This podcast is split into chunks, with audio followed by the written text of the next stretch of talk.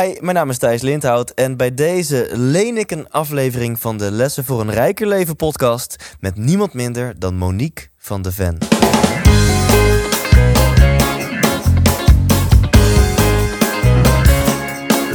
Hey, wat goed dat je luistert. Hij staat weer voor je klaar. Je wekelijkse dosis inspiratie is weer daar.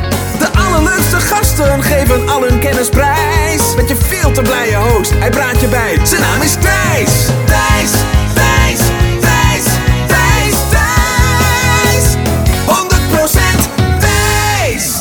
Hi, welkom bij deze unieke aflevering van de 100% Inspiratie podcast. Of eigenlijk, moet ik heel eerlijk zijn, leen ik deze aflevering van een andere podcast, namelijk de Lessen voor een Rijker Leven podcast. En ook van die podcast eh, ben ik de host. Dus je kunt in elk geval luisteren naar mijn vertrouwde stem, maar nog veel belangrijker, naar een heel tof gesprek, een tof interview met Monique van de Ven.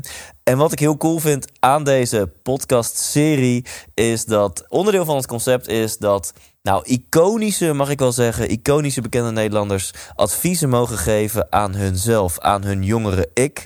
En ze hebben zelfs een brief mogen schrijven aan hun jongere ik, waarin zij, ja, soms een 10, soms een 20, soms een 50 jaar jongere versie van hunzelf diep in de ogen aankijken en een aantal wijze levenslessen meegeven.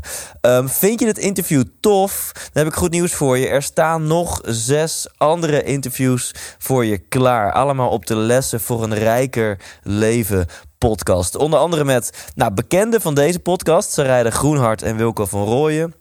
Maar ook met voetballer Glenn Helder, met Frederike Spicht, zangeres Frederike Spicht, en met Adriaan van Dis en Heidi Dancona. Dus ik denk als ik heb gezegd iconische Nederlanders dat ik niks te veel heb gezegd. Dus eh, ga genieten van deze aflevering en vind je het tof? Check dan gewoon de lessen voor een rijker leven podcast van Insinger Gielissen, want daar vind je nog de andere zes episodes. Hier is Monique van de Ven. 100% Thijs. positivisme, enthousiast zijn, empathisch zijn. Als je empathisch bent en als je dingen geeft, dan krijg je ook weer zoveel terug.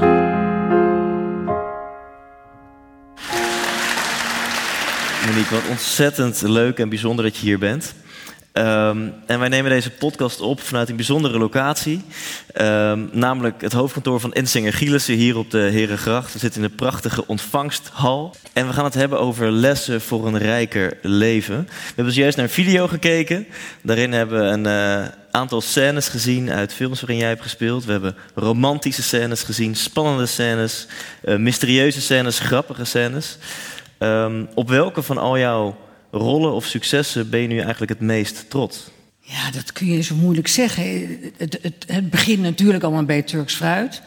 En elke rol leidt weer tot een volgende rol. En ja, ik, ik, ik ga daar niet één uitpikken. Dat zou ik, dat zou ik zonde vinden. Oké, en over Turks fruit gesproken. We hebben het in deze podcast over lessen voor een rijker leven. Veel mensen willen natuurlijk van hun hobby hun beroep maken. Of sommige mensen willen bekend of beroemd worden.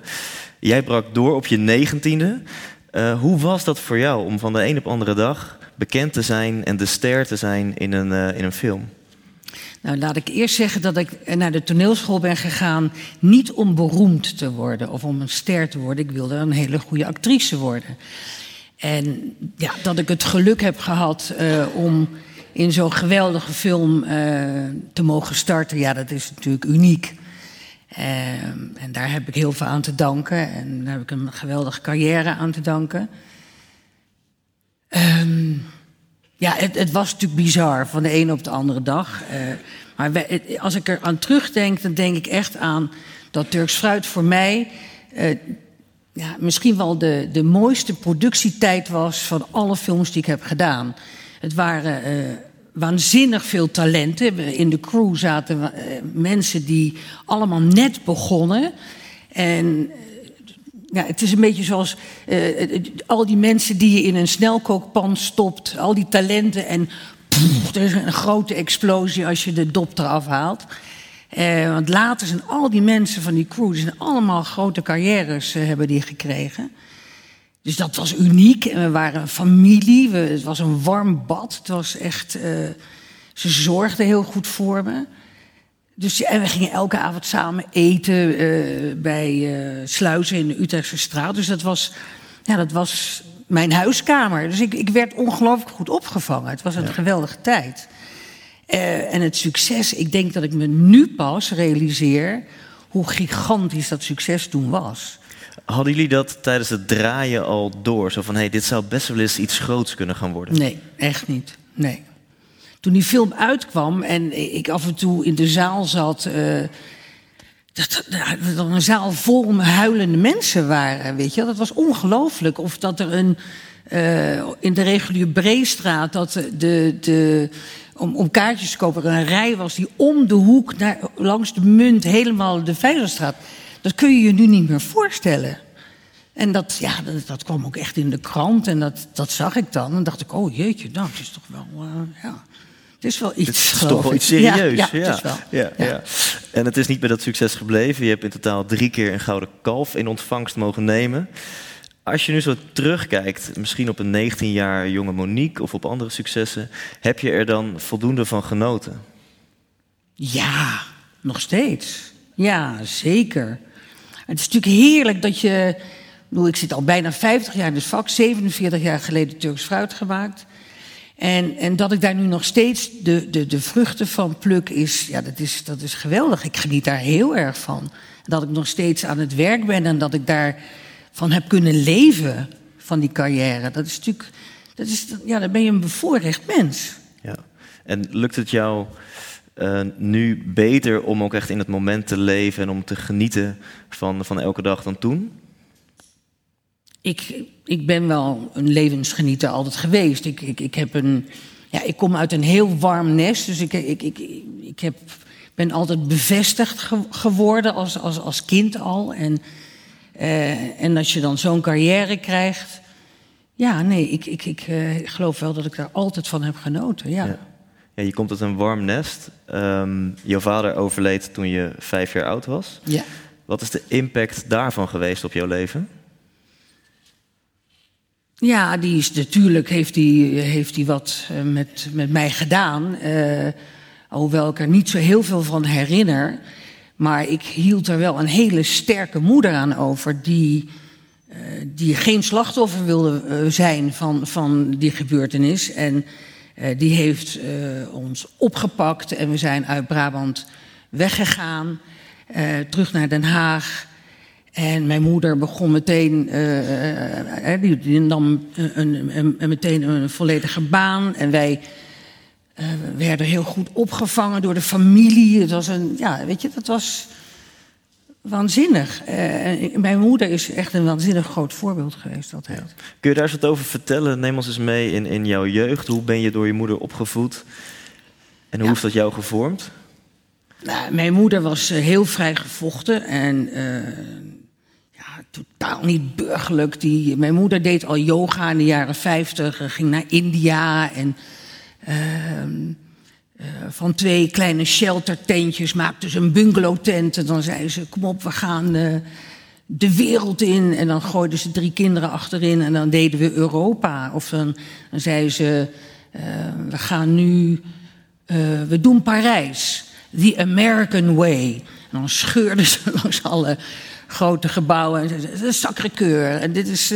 Oh, de Eiffeltoren. Dan gaan we even koffie zetten. Dan kon je dus nog onder eh, de Eiffeltoren met je auto. En dan haalden ze een campinggasje eruit. En dan dronken we koffie onder de Eiffeltoren.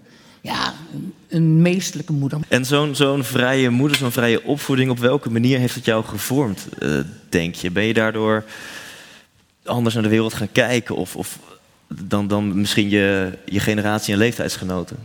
Nou ja, een moeder die je als, als mens en als kind bevestigt, dat is, dat is al om heel gelukkig van te worden. Uh, een moeder die uh, op een gegeven moment na mijn, uh, voordat ik eindexamen ging doen, middelbare school, naar een docent ging en zei: Wat doen we met Monique? En dan zei, toen zei die man van nou, er is een, een academie in Den Haag. En, en daar is een zomercursus. Volgens mij moet ze dat doen. Oh, dat gaan we doen. Het was dan een academie voor podiumvorming. En ik vond het. En dat, dat mochten ze allemaal. Daar heb ik een jaar op gezeten. En toen kwam Turks Fruit. eh, en zij moest uiteindelijk. We gaan de, de weg naar Turks Fruit nog maar even eh, eh, vertellen. Maar zij moest het contract tekenen. En, en vroeg aan mij: Wil je dit? Wil je bloot? Wil je. Nou ja, ja hoor. Nou, oké. Dus ja, ik heb wel heel veel aan mijn moeder te danken. ja, het was een ja. hele vrijgevochten geest. En dat. Heerlijk. Nou, dit lijkt me een heel mooi moment om een brief voor te lezen. Eh, we hebben aan iedereen eh, die we hebben geïnterviewd voor deze podcastserie gevraagd om ook een brief te schrijven aan je jongere ik. Welke wijze levenslessen heb je nu voor eh, die jongere versie van jouzelf? Ja, goed. Lieve jonge ik. Eigenlijk vind ik dat je het op die jonge leeftijd niet zo slecht gedaan hebt. Je was nieuwsgierig, leergierig, open en geïnteresseerd. Je hebt keuzes gemaakt en je bent in het diepe gedoken. Het resulteerde in een geweldige ervaring en een prachtige film. Sommige mensen zeggen dat je geluk hebt gehad. En dat is ook zo. Geluk dat je op je negentiende de hoofdrol kreeg in de meest succesvolle film van de 20e eeuw. Geluk dat je als toneelschoolleerlingen op Hans Kemna afstapte, die Turks fruit castte. En het geluk dat hij wat in je zag. Geluk dat je een genie als Paul Verhoeven als regisseur kreeg. En geluk dat je tegenspeler Rutger Hauer was. Maar ook geluk dat je in een tijdperk leefde waarin vrijheid het grootste goed was. Dat je de vrijheid had om een film te maken zoals jullie vonden dat het goed was. En ik denk dat door die eigen gereidheid de Nederlandse film zo'n succes had in die jaren. Ja, misschien wel met het gevaar dat je op je bek ging, maar ook met de kans dat je iets unieks maakte. In de jaren daarna heb je alle kansen gekregen om de meest verschillende rollen te spelen. Soms denk ik wel eens dat film jouw leven bepaald heeft. Dat je erdoor bent opgevoed en wijs geworden. Film heeft je volgens mij heel veel over het leven geleerd. Er zijn ook moeilijke tijden geweest. Er werd veel van je verwacht. Je trouwde absurd jong. Je werd geconfronteerd met conflicten en de harde kanten van het filmleven. Je naïviteit, spontaniteit en enthousiasme werden op de proef gesteld. Door naar Amerika te gaan, gaf je je leven een nieuwe impuls en jezelf een kans om volwassen te worden. Je ging studeren aan de Universiteit van UCLA en het American Film Institute, waar je je verder kon ontplooien en ondertussen deed je audities in Los Angeles. Je genoot, maar had tegelijkertijd enorme heimwee naar familie en vrienden en naar het filmleven in Nederland. Je nam zelfs een kleine rol aan in Dr. Vlimmen om maar even terug te kunnen gaan. Je huwelijk was lastig bij elkaar te houden. Alsmaar van elkaar gescheiden doordat hij altijd in het buitenland was. En jij heen en weer vloog om in Nederland films te maken. En ja, tijdens een van die films in Nederland sloeg de liefde toe. Het was niet meer te stoppen. En je moest een hele grote, moeilijke beslissing nemen. Alles achter je laten, je huwelijk stoppen en terug naar Nederland gaan. Het bleek de grote ommekeer in je leven. Je durfde radicaal te zijn, zelfs je eigen weg te kiezen en niet meer je leven te laten bepalen door anderen. Onafhankelijk te zijn. De les die je moeder je constant had ge- meegegeven. De keuzes van je films veranderden. Je werd maatschappelijk betrokken. Je werd een bestuurder. En je had een gelijkwaardige, liefdevolle relatie. En je bent moeder geworden. Kortom, een gelukkig mens. Liefs van je oudere ik. Heel mooi.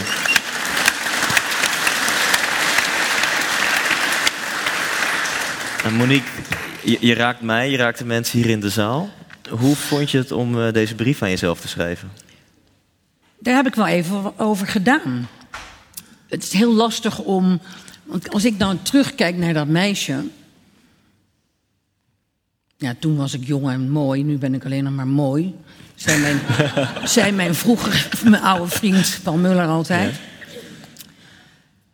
Um, ik moest er wel heel erg over nadenken in wel, welke vorm ik dat zou gaan gieten. Want lessen aan je jongere ik, dat betekent dat je dingen niet goed hebt gedaan en dat je ze. Ik geef je nu nog advies zodat het beter wordt. En dat wilde ik niet. Ik wilde niet zo met een vingertje naar mezelf wijzen. Want ik, nou, ik, ik, ja, nogmaals, zoals ik in de brief al schrijf, ik, ik heb dat in de jonge jaren behoorlijk goed gedaan.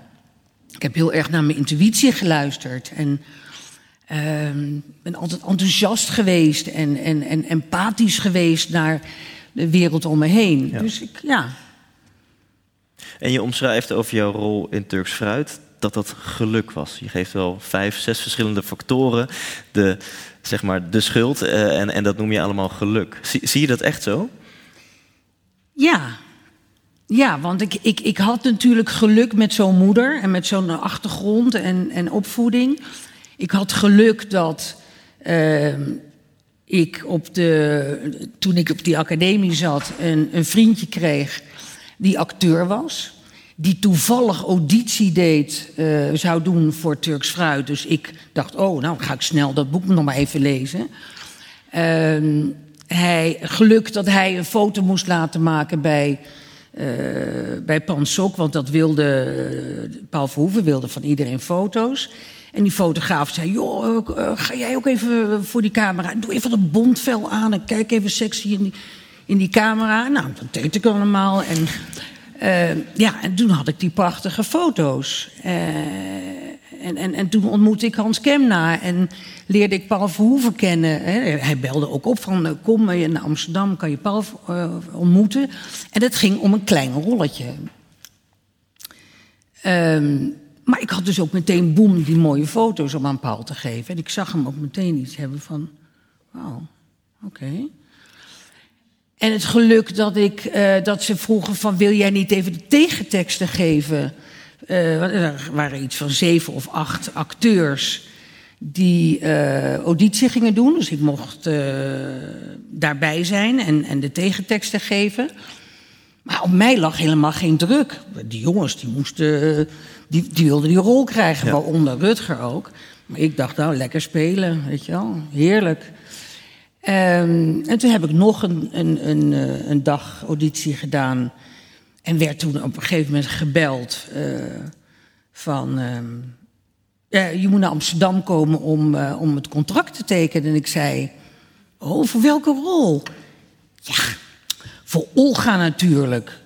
Nou ja, dat is allemaal behoorlijk veel geluk ja. hè, bij elkaar allemaal. Ja, en toch is denk ik, ja, dat, dat is bescheidenheid. De, de rode draad hier doorheen is het feit dat je heel enthousiast bent. Dat je heel leergierig en nieuwsgierig bent. Je intuïtie volgt. Ja. Um, en door het volgen van je intuïtie kwam je in het project terecht waarvan je in je brief zegt: Nou, je zou ook wel eens heel hard op je bek kunnen gaan. Was je daar toen van bewust dat het ook wel eens fout zou kunnen gaan? Nou, nog niet in die, in die beginfase, want dan, dan neem je alles aan en dan denk je: Ja, leuk, een nieuwe film, ja, verloren maandag België. Nou, ik heb me nog nooit zo verloren gevoeld.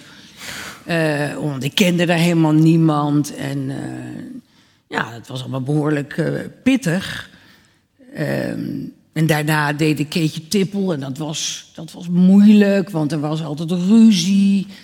Uh, ik had Dakota gedaan, waar ook weer onder, niet met mij, maar gewoon de Pim en Wim, uh, de regisseur en de producent, die maakten ruzie. En nou, ik werd totaal overspannen daarvan. En de dokter zei: Jij gaat even niet meer werken. Toen kreeg ik een rechtszaak aan mijn broek van een half miljoen gulden. En, en ik was 21. Nou, dat zijn, ja. zijn niet de zaken waar de meeste meisjes nee. van 21 mee te maken hebben. Nee, maar ik heb er nee. wel waanzinnig ja. veel van geleerd. En, en als je dan op een gegeven moment... Rutger en ik wonnen een prijs. Drie weken naar Hollywood. Nou, wie wil dat niet? Uh, dus daar gingen we. Mijn echtgenoot en ik. Ja, en daar hadden we zoiets van... Wauw, we kunnen hier gewoon opnieuw beginnen. Dus, ik was ook altijd wel in voor iets, iets nieuws en een avontuur en, en, en risico's. En is dat op je bek gaan? Nee, je moet wel het risico nemen dat je op je bek kan gaan. Ja. Maar uiteindelijk leer je daar natuurlijk veel meer van. En hoe moeilijk was die keuze om met je toenmalige echtgenoot Jan de Bond om in Amerika te gaan wonen? Want het klinkt alsof hier in Nederland de wereld aan je voeten hi- hing. Je kon elke rol eh, aannemen en krijgen die je wilde. En je koos ervoor om te verhuizen naar de andere kant van de oceaan. En weer eigenlijk in de schoolbanken plaats te nemen. Ja, maar dat, ik, vond het heerlijk om naar Amerika te gaan. Ehm, en het was natuurlijk niet voor altijd. Maar ik kon wel meteen gewoon lekker weer naar school. En ik had natuurlijk mijn. Hè, eh, Carl zei net twee maanden of zo op de toneelschool gezeten. Nee, dat was wel een jaar hoor. Maar ehm, ja, heel stom van de toneelschool. Ik mocht geen dag meer verzuimen. En dat, dat kon niet, want ik moest nog heel veel voor Turks fruit afmaken. Dus eh, heb ik die school niet afgemaakt. Ik heb uiteindelijk wel mijn diploma gekregen. Gek genoeg heeft me dat ontzettend goed gedaan. Ehm, maar ja, ik wilde toch iets afmaken. Ik, wil, ik was niet, niet klaar als, als actrice. En, en de kans om in Amerika gewoon... Ik, kijk, ik kon hier in Amsterdam niet naar een cursus gaan. Dat, dat ging gewoon niet. Eh, en het bestond trouwens ook helemaal niet.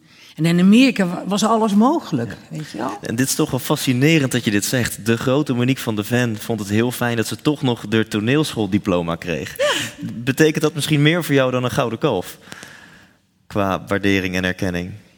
Gek genoeg denk ik wel. Ja, ja. Het is toch eh, iets eh, dat, je, dat je denkt, ik, nee, ik heb het niet afgemaakt. Ik, eh, ligt dat nou aan mij? Of weet je, nou, dus nee, het gaf me een enorme eh, stimulans en, en erkenning. Ja, absoluut gevoel van erkenning. Kijk, die, die, die, die kalveren zijn altijd kersen op taarten. Dat is heerlijk. Dat is heel fijn. Maar een, een toneelschooldiploma, ja. Dat is toch wel bijzonderder. Ja. Nee, ik durfde vroeger niet eens te zeggen dat ik actrice was. Dat moest ik in mijn, in mijn paspoort eh, eh, profession of occupation. Actress, oké. En toen ik het diploma had, durfde ik dat iets te maken. Schreef je dat vol trots in koeienletters Ja, op? het is over- overdreven, maar... Nou, in je brief heb je het ook over een hele grote keuze in de liefde. Nou is liefde natuurlijk niet iets rationeels, maar toch, je hebt daar een hele radicale keuze in gemaakt. Eh, de, de vonk sloeg over bij, eh, op de set van een maand later, tussen jou en Edwin. Eh, is, kun je er eens wat over vertellen? Was er een specifiek moment dat die vonk oversloeg? Ja, wij, Edwin en ik moesten. ehm, het was een comedy. En ik had daar helemaal geen, geen ervaring in. Dus eh, wij hadden bedacht dat we heel veel comedies gingen kijken. Dus het begon met Private Benjamin, met eh, Goldie Hawn. En, eh, maar ik was die dag. ik, had een buikgriep of zoiets dergelijks. Dus ik, de productie had die, die afspraak afgezegd. Dus zei ik, zijn jullie helemaal gek geworden? Dus toen was er al een soort van onrustig... dat ik heel graag Edwin wilde zien. En we zaten op een bankje bij een vriend van mij... waar ik toen woonde. En eh, het was een klein bankje. En we zaten naast elkaar, we gingen kijken. En dan was het de hele tijd... Oh, sorry, sorry. Leuk, hè? Oh, sorry.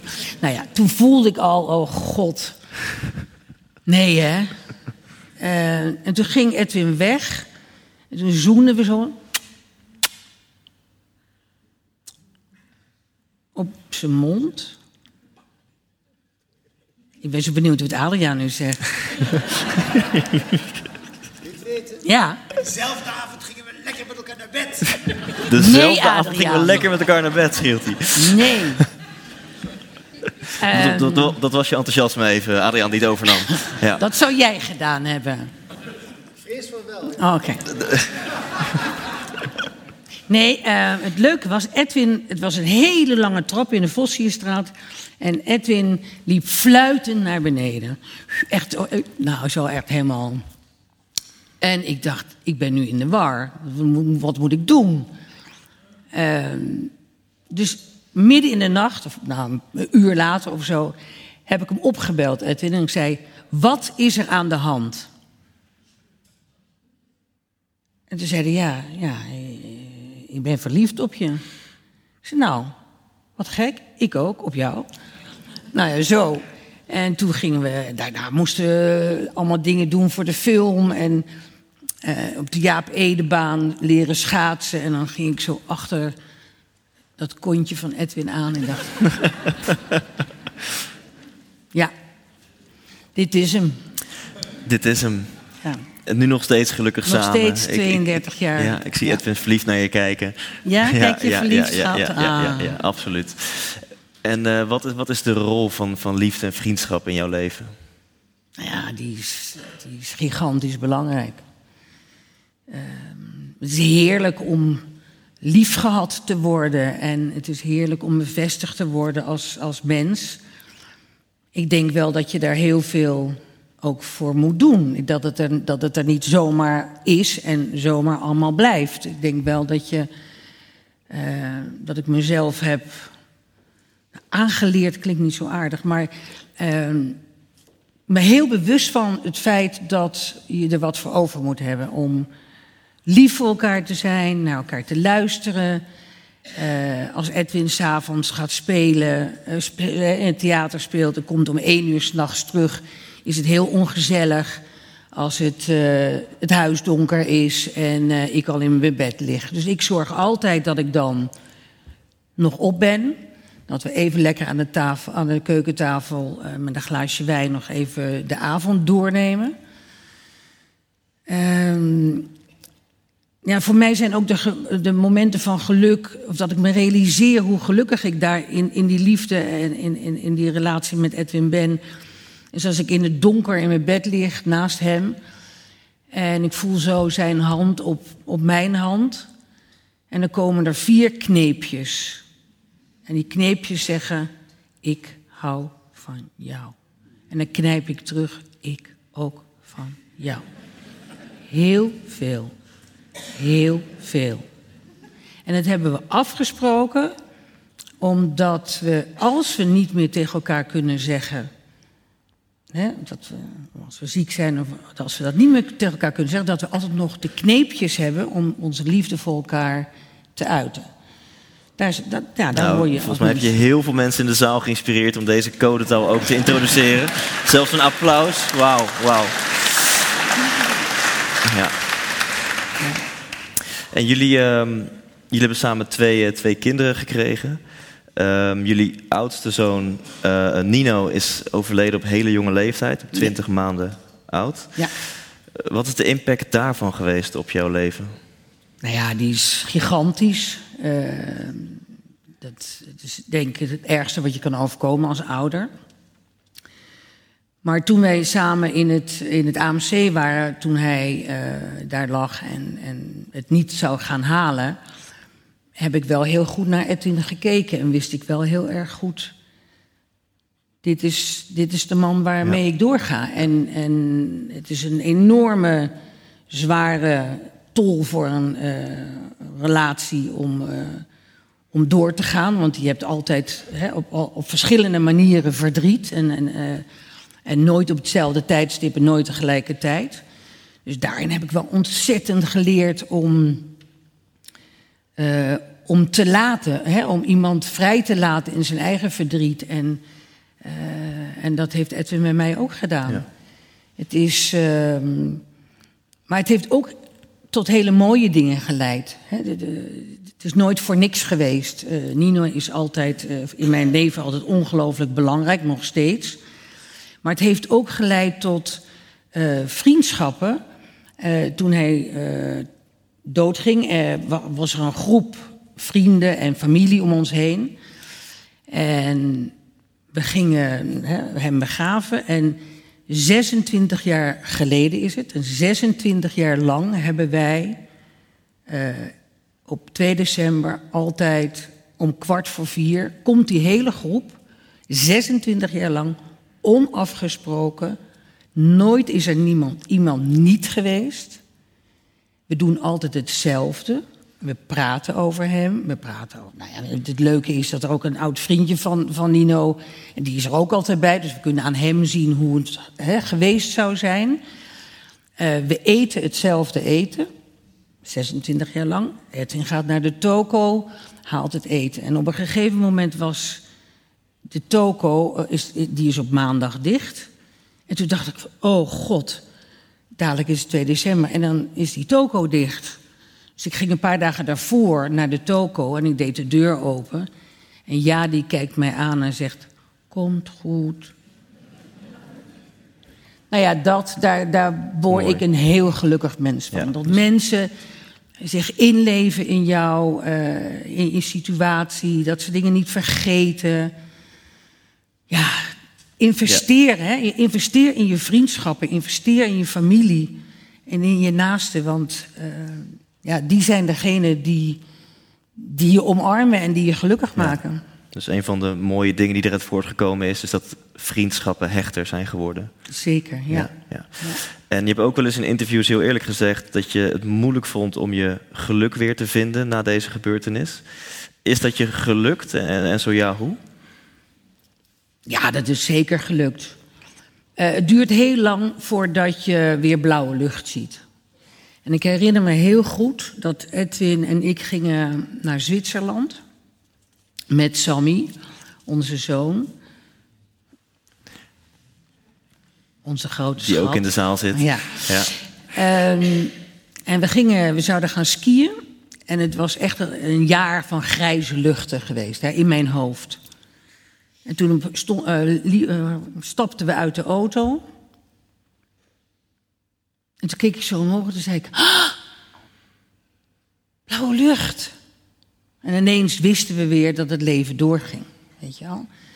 Ja, en het, is, het, het, heeft alles te maken met, met dat veilig voelen. En, en, en, en, uh, en natuurlijk een waanzinnige, uh, goede zoon. Die, die het ook niet makkelijk heeft gehad door de dood van zijn broertje natuurlijk. Dat, is, ja. dat heeft op hem ook een enorme impact gehad. En uh, daar is hij waanzinnig goed mee omgegaan. En wij met z'n, drieën hebben dat goed gedaan.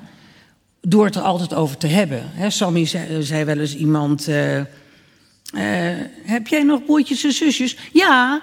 Er reed een moeder in een auto en dan zaten die kinderen achterin. Ja, ja hoor. ik heb nog een broertje, maar die is dood. Ja, en dat was goed. Het was gewoon goed dat, het, dat, ja. dat hij daarover de durfde te praten, weet je wel. Ja.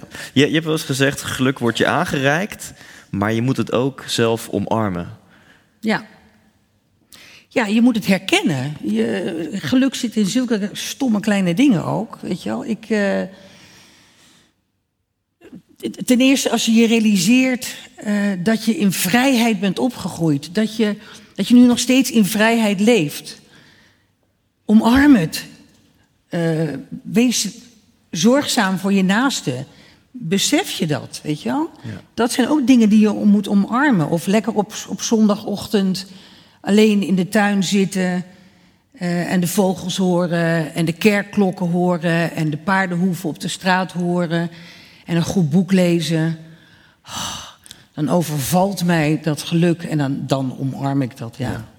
Nou, tot slot, we hebben het over lessen voor een rijker leven. Volgens mij heb je er zojuist al eentje gegeven. Maar welke lessen heb jij voor de mensen hier in de zaal en voor de luisteraar als het gaat om een rijk leven? Volg sowieso je, je intuïtie. Wees nieuwsgierig. Stel vragen. Lees goede boeken. Om, ja, uh, dompel je onder in mooie muziek. Um, koop een museumjaarkaart. uh, ga naar alle toneelstukken die je maar kunt zien. Geniet van films. Ja, geniet van het leven. Welke rode draad zit wat jou betreft in deze adviezen die je ons geeft? Positivisme, enthousiast zijn, empathisch zijn. Als je empathisch bent en als je dingen geeft, dan krijg je ook weer zoveel terug. Ja. Mag ik je bedanken, Monique, voor je mooie woorden en het mooie gesprek.